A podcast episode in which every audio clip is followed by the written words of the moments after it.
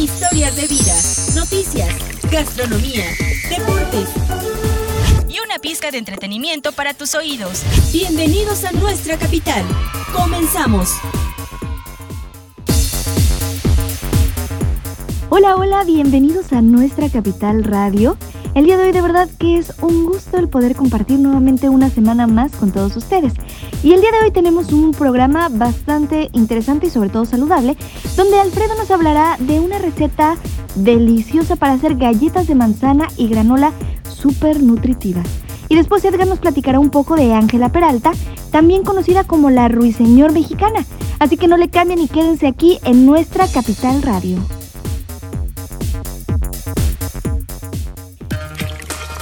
Que tu paladar descubra la riqueza de los sabores de casa.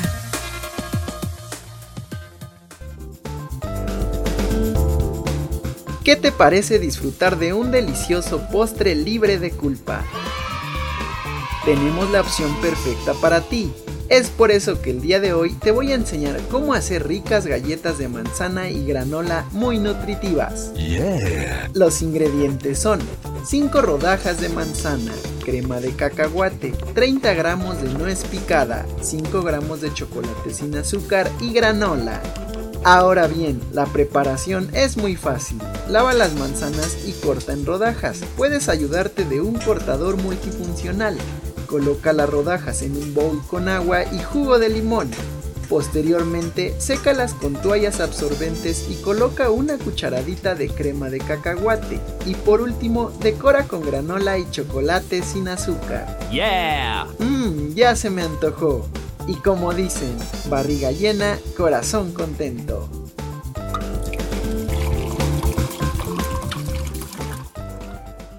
Miles de historias, una identidad compartida, orgullosos de nuestra capital.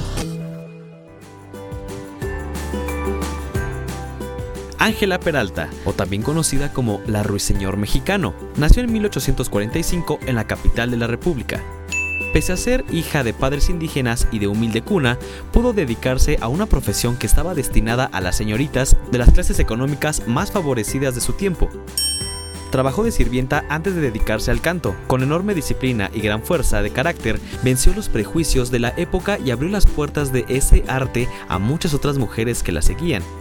En 1845, cuando aún no cumplía una década de vida, empezó a ser conocida por el expresivo timbre de su voz y las sonoridades que alcanzaba. Más tarde, ingresó al Conservatorio Nacional de Música con 15 años. Debutó en 1860, cuando el maestro Agustín Valderas se atrevió a poner en escena por primera vez una ópera totalmente preparada en México y ejecutada por mexicanos. Y como siempre, nos sentimos orgullosos de nuestros habitantes y de nuestra capital.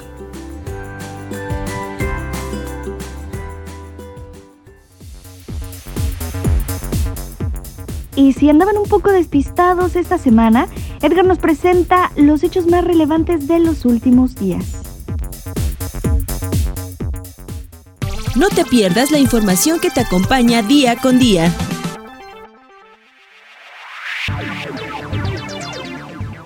Muchas gracias Gloria, te comento. Durante la quinta sesión solemne de Cabildo, el presidente municipal de Toluca, Juan Rodolfo Sánchez Gómez, declaró visitantes distinguidos a los integrantes del Consejo Directivo del Colegio Nacional de Notariado Mexicano. El Ayuntamiento de Toluca rinde hoy un homenaje a los esfuerzos del trabajo serio y comprometido de ustedes porque nos brindan certeza y tranquilidad. Como presidente municipal, me siento muy honrado de poder ser el portavoz de la gratitud y reconocimiento de nuestra ciudad hacia el gremio notarial y poder nombrarlos como visitantes distinguidos, expresó Sánchez Gómez. Elementos de la Coordinación Municipal de Protección Civil y Bomberos de Toluca continúan con tareas de limpieza y desinfección de viviendas en la subdelegación de San Miguel Totoltepec, afectadas por la intensa lluvia del pasado martes, donde las familias se les entregaron cobijas y colchonetas. El gobierno municipal de Toluca, preocupado por la salud mental de la población y en su compromiso de impulsar el bienestar de todas las familias, invita al inicio de la campaña de prevención del suicidio. La neta no está solo. El próximo domingo 5 de septiembre a partir de las 9 horas, en Paseo Colón entre Francisco Murguía y Venustiano Carranza. Esta es la información más relevante de esta semana. Regreso contigo, Gloria.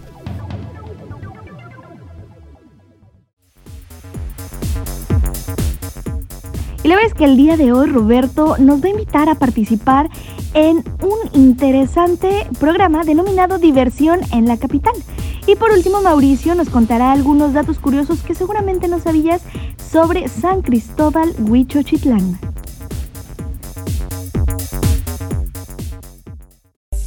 Acabas de ingresar a la cancha. Es tu momento de brillar. Descubre tu pulso deportivo.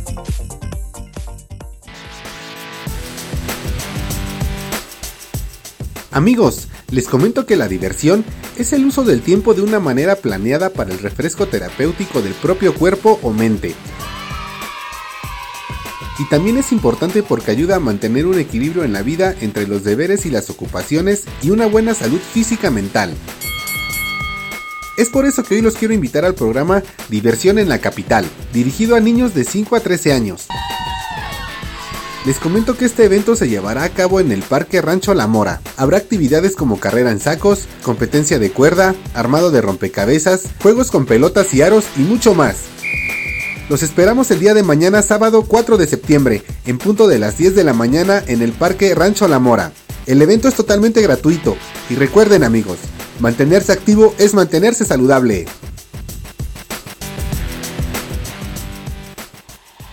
Conoce, vive y siente. Esto es lo que hay en nuestra ciudad.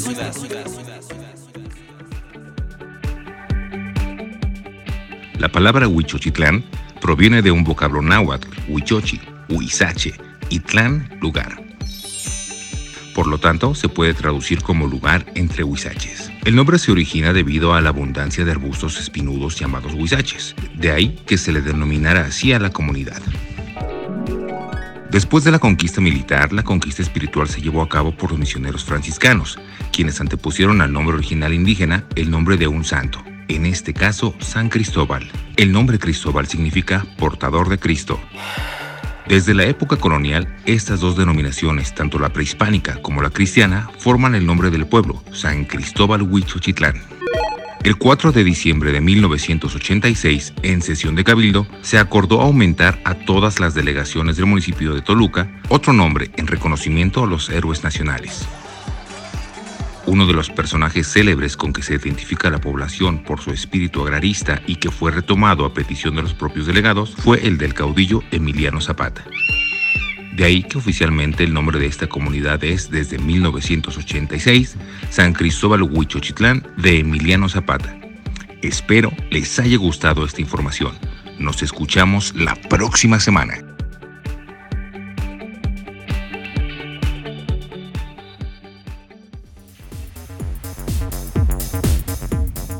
Y el día de hoy el tiempo se nos terminó, no sin antes darle las gracias por escucharnos un viernes más aquí en nuestra capital radio.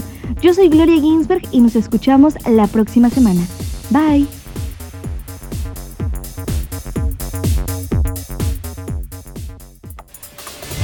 Volveremos con más temas de interés. Aquí desconectamos nuestra capital. Hasta la próxima.